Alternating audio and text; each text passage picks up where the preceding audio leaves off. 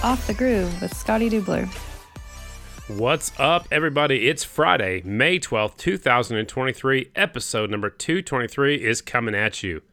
Thanks to Haley, my daughter. She's the one that does the voice in my intro, and I really appreciate that. Last weekend, we are at Ventura, the short track. Really didn't know what to expect going in there, but uh, it was a pretty cool weekend. I flew into Santa Barbara and took the 45 minute drive down the coast, and that was a beautiful drive. You get to look at the ocean, watch people surf, and got to check out all the beautiful scenery. And went uh, straight to the track, checked it out. They had some DG on top of the racetrack when I got there, which is decomposed granite.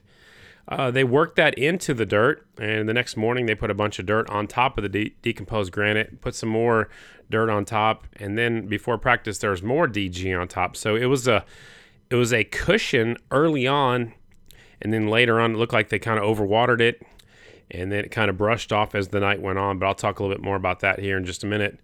Uh, the one thing I do want to talk about is how full the grandstands were. Uh, there was a drone shot. The line was super long. Even during opening ceremonies, there was a long line to get in. So I think it may be just a, a late arriving crowd. You know, who knows where those people came from. There's always traffic out there. A lot of people maybe came in from LA. Also, our friends with Ascot were there, and I filled up a bag and spent a lot of money shopping. I got about, I think, four t shirts and a hat this time, maybe five t shirts and a hat. I lost track, but uh, anytime I see the folks from Ascot, I got to go shopping.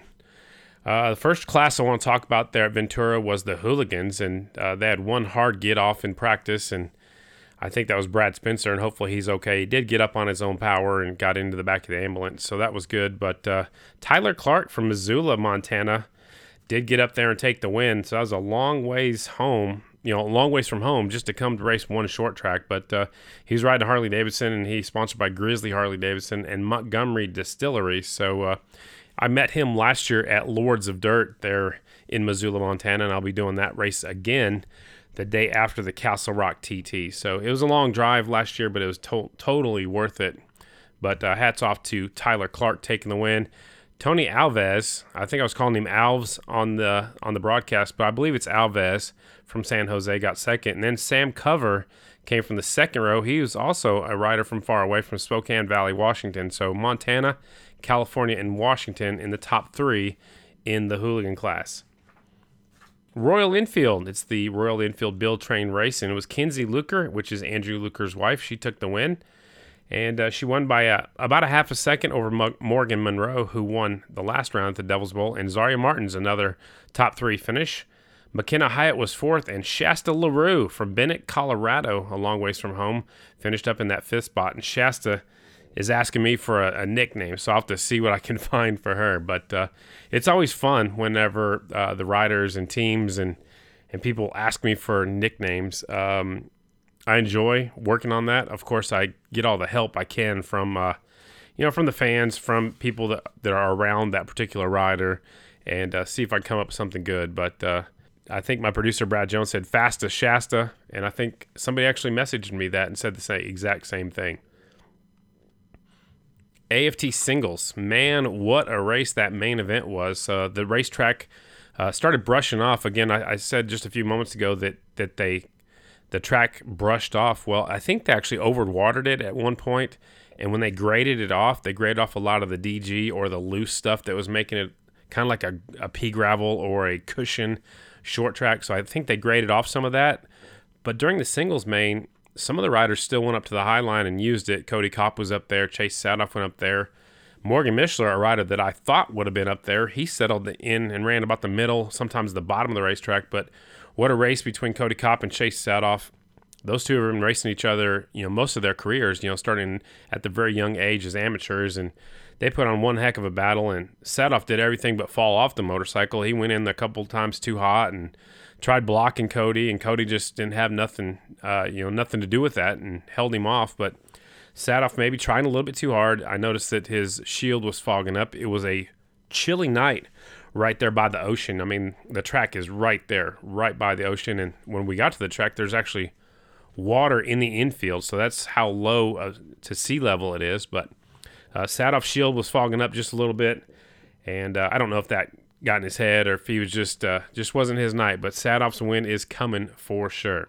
Taking a look at the results, Kody Kopp again your winner, Saathoff second, Mishler third, Max Whale fourth, Trevor Brunner the highest finishing Yamaha right there in fifth, Trent Lowe sixth, Tom Drain seventh, Cole Fredrickson a good run ninth, Justin Jones is tenth, and Dalton Gauthier sitting second in the points was off a little bit, end up in that tenth spot. I know they switched bikes right in the middle of practice and qualifying, got out there and only got one one or two laps in that first round of qualifying. So he had to recover, put himself behind the eight ball just a little bit, but a nice recovery for him to get a tenth place finish. Uh, Super Twins, as I predicted last week on the podcast, you know the same three uh, riders up front, and uh, you know I, I, I really thought JD would win it. Um, just because he won the two short tracks last year, but I also know how fast Dallas was at Daytona. So it's no surprise that those two were first and second. Uh, Dallas taking the win, his fifth career win already in only his second season, and we're only six races deep in season number two. JD Beach was second, and the jammer Jared Mees was third. Briar was fourth, and he was fast qualifier early in the day when the track was loose. So uh, when the track slicked off a little bit, uh, Briar did an excellent job on that restart and went around the outside of a few riders and moved up to fourth. Johnny Lewis was fifth, a solid finish, a top five for the Royal Enfield. That's impressive. Sammy Halbert on that Dodge Brothers XR was sixth. Bronson Bauman seventh. Kolby Carlile eighth. Davis Fisher ninth, and Jared Vanderkooi tenth. And uh, man, Brandon Robinson just having terrible, terrible luck so far this year. That was his third big crash of the season. You know, I mean, he crashed hard at Senoia, crashed again at the Arizona Super TT. So uh, Robinson's gone down hard three times now. Taking a look at the Super Twins points now. Dallas Daniels again, a worst finish of second. He has three wins, three seconds in the lead now by 24 points, which is almost one full race over Mees, who's sitting in second with two wins and three podiums. JD Beach in third, one win, three podiums. Briar's back there in fourth with two podiums on the new new ride, the new KTM, and Davis Fisher some 55 points behind the leader, only one podium and three top fives for Fisher. Tonight is the Lodi Cycle Bowl, the night before the mile race.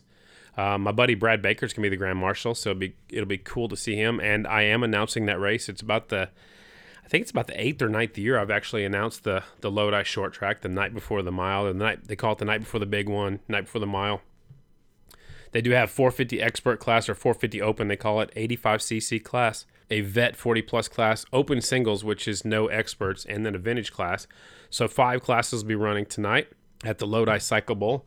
If you've never been there, you got to check it out. I uh, that's one racetrack I really wish that I would have raced back in the day when I was still racing. I would have liked to have gone there and gave it a shot. I think it would have been a really good track for me, especially on my 600cc Rotax. Now, of course, all the fast guys are on the 450s because that's what they have. That's what they're running. Uh, but I think it's a great uh, Rotax track.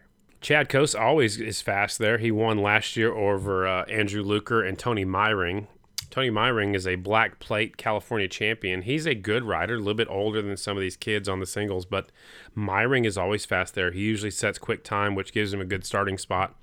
He usually stays up front. So uh, those those three probably your odds-on favorite going in. Uh, Christian Spurgeon did win there a couple years ago, so he'll be fast. And then, of course, you can't count out any of those local guys, you know, that run the Lodi Cycle Bowl all the time.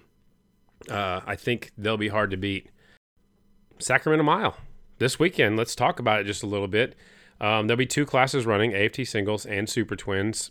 Uh, good news is Dennis, the dirt whisperer, Pearson is back to work on the racetrack.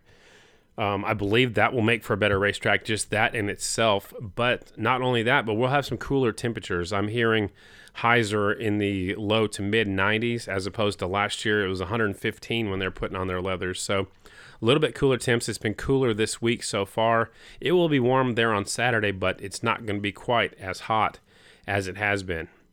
Um, last year was a Yamaha sweep with Dallas taking the win in the Super Twins class and Trevor Brunner taking the win on the Yamaha in the singles class. The top three from last year Dallas Daniels, his first mile win of his career. Jared Mees was second, Briar was third. And in the singles, it was Brunner, Maxwell, and Brandon Kitchen. I talked to Kitchen stepdad, which which is Mr. Donley, and he said that Brandon is done uh, for now. Um, they said it was just really expensive, so that's why we haven't seen Kitchen's name in the results at all. Looking at overall stats for the Sacramento Mile, Trevor Brunner's won the last three times in the singles class. Uh, he won in 2022, and there was two races in 2021. There was no races in 2019. Um, so as far as the Super Twins go, uh, Dallas has won. Mees has won there four times. He won both races in 21. He also won there in 19 and in 18. So Dallas kind of slowed down the train of Jared Mees. But before that, it was the Bryan Smith train. Bryan Smith has won there seven times. Chris Carr won there nine times. And Scotty Parker has won there 13 times. In the singles class, Shayna Texter has won there four times. The last was back in 2019. She won 2017. 2013 and 2012. And uh, I just mentioned a moment ago that Trevor Brunner has won there three times. So uh, anything can happen on the Sacramento Mile. And I think it's time for Yamaha to get back on top. You know, Brunner has one podium so far this season. That was at the season opener. So um, this will be a good place for him to get that thing turned around. You know, and then you got Tom Drain, little itty bitty guy. He weighs exactly the same as Shayna Texter Bauman does. So that could be a good shot for him. It could help him get up to the front. With little mile experience, though, it might be hard for him to edge out some of these veteran single riders coming to the finish line. But uh, we'll have to see how that goes. Uh, some other riders to watch out for. It looks like Max Whale always does well in the singles class there. You know, smaller guys and girls. Um, but I think Kody Kopp will be up there. You know, you can't count him out. Last year, I believe he was fifth and maybe at that point of the season he was in conservation mode and maybe not pushing so hard, or maybe they just missed the setup there at the Sacramento Mile last year. But uh, you know, you, you got to have Kody up there on the podium as well. So keep your eye on Shayna. Trevor Brunner has won there three times in a row. Uh, Dalton Gauthier goes good there. He's won there on the XG 750 in the production twins class. He's also finished there second on the single. So Dalton should be out front the two Yamahas I mentioned, Brunner, his teammate Drain, um, and maybe we'll see some wild cards. You never know. I mentioned last week that there was a rule change in the Super Twins class, and I kind of misunderstood it. So the the part that I misunderstood was the restrictor. The restrictor is going smaller one millimeter, so that means it'll be a little bit bigger gap for more fuel to go through. So it, it is meant to actually help the Indians. I misunderstood it as it was restricting the Indians a little bit more. So it should help the Indians a little bit, but um, man, you just never know how much it's going to help and will it e- e- even out the field, you know, with the Yamahas, the KTM's, and the Indians. Coming into this weekend, there are 17 Super Twins signed up which are five Indians, four Yamahas, three KTMs, two Royal Enfields, two Kawasaki's, and one Harley Davidson XG 750. Um, with that rule change, I think that will help Jared Mees a little bit, but that won't be the reason if he wins. It'll be because he knows that place and he knows he has to win on every oval he can because he knows how strong that JD Beach and Dallas Daniel Daniels are on the oval on the TTs and the short tracks. Obviously, we're done with the short tracks, but uh, is going to have to win every oval, oval from here on out if he wants to try to close that gap, and and you know he has to put Dallas behind him, and uh, he wants that ninth championship. Of course, everybody wants a championship, and Dallas is looking for his first ever in that Super Twins class in his second season. I mentioned 17 Super Twins. Well, there are 27 AFT singles also, the day after the Sacramento Mile, there's an amateur mile there on Sunday. And if you're there, if you're in town, it's free to the spectators to go in and watch. And it's the first time since 2019 that the amateurs have got to run on the legendary Sacramento Mile.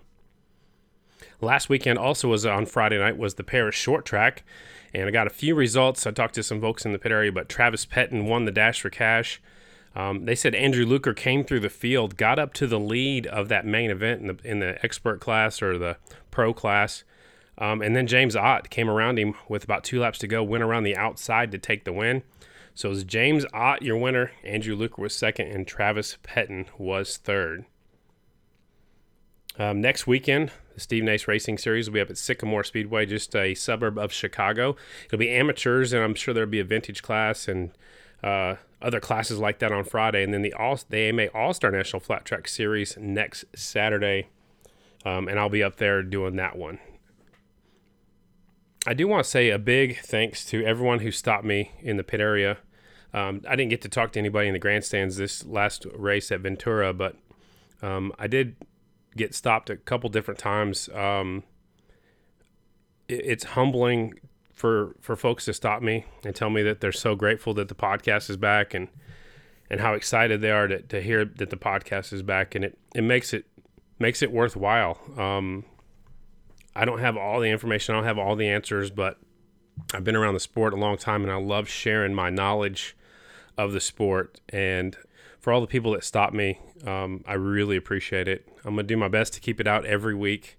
It's hard, it's a lot of work, um, but it's worth it when you guys, you know, appreciate it. Uh, the numbers are coming in are, are awesome. I appreciate each and every one of you folks for listening in.